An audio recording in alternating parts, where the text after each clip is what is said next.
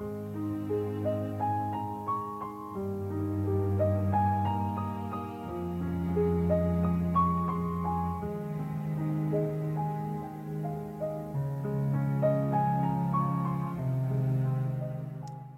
a good Friday morning to you. Hope your week has gone well for you and you're looking forward to a good weekend. Um, hopefully, uh, if you have the traditional Monday through Friday schedule, you'll have a day off tomorrow and uh, Sunday as well.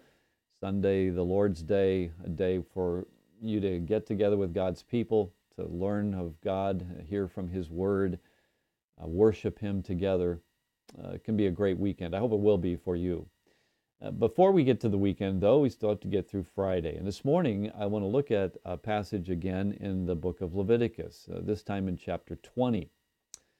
You know, in the ancient uh, culture, uh, especially among the Ammonites, there was a god that they worshiped named Molech.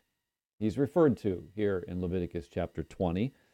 And uh, the, the worship of Molech was prohibited for God's people, of course. I mean, that's prohibited in the Ten Commandments when God says, You shall have no other gods before me. But there's one particular way of worshiping Molech that God absolutely prohibits and finds particularly abhorrent. Uh, it's put this way in verse 2. He says, Whoever of the children of Israel or of the strangers who dwell in Israel who gives any of his descendants to Molech, he shall surely be put to death. The one who gives one of his descendants, one of his children, to Molech, that person shall be put to death. Now, why is that? Why would there be capital punishment for giving one of your children over to Molech? Well, it wasn't exactly the idea of um, mm, sending your child to become uh, a nun or a priest in the in the uh, religion of Molech. That's not what was going on. What he's referring to is the practice of child sacrifice, and people would. I mean, this is this is um, this has been practiced in cultures all over the world, uh, pagan cultures from uh, ancient history, and in some cases even still today, in rare and distant places where a child, usually an infant, is taken and slain and then burned as a sacrifice to the god, to somehow appease the god, to gain the god's favor or whatever.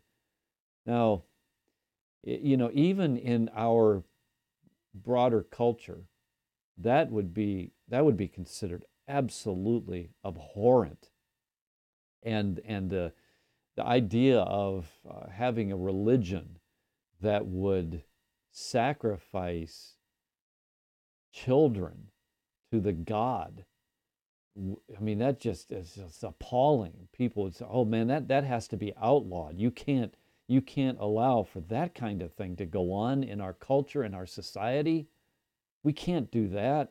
What kind of a culture would we be if we allowed, uh, you know, parents to take their children and sacrifice them to the God of their religion.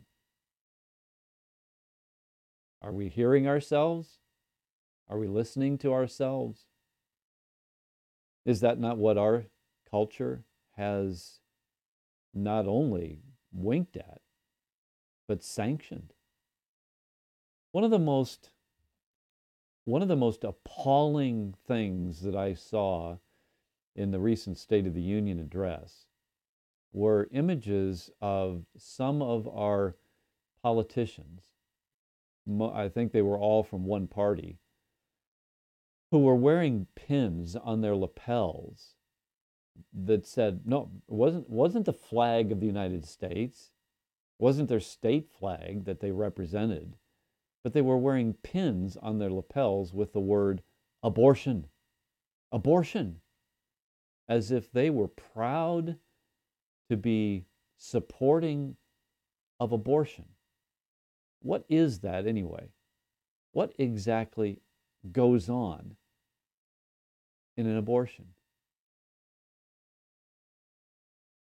One who is supposed to be a medical professional goes into the body of a mother and kills the child in her womb. He is a priest to Molech. And, and what of the parents? What of the mother that would do such a thing?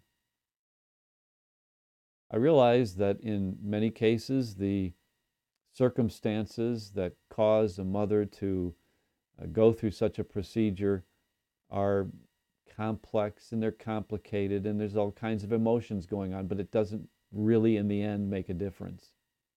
As hard as it must be for um, a mother to bring a child to term, it's essential that she does so.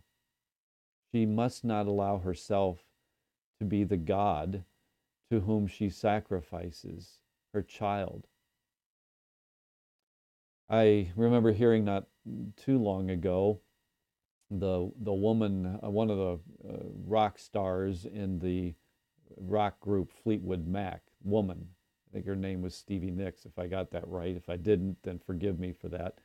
But uh, she she made a comment, and I'm paraphrasing. She made a comment that she was so glad that she got the the abortion or abortions. I can't remember if she had more than one or not, but she was so glad that she aborted her baby when she did, because if she had not done so, then her career with Fleetwood Mac would not have occurred.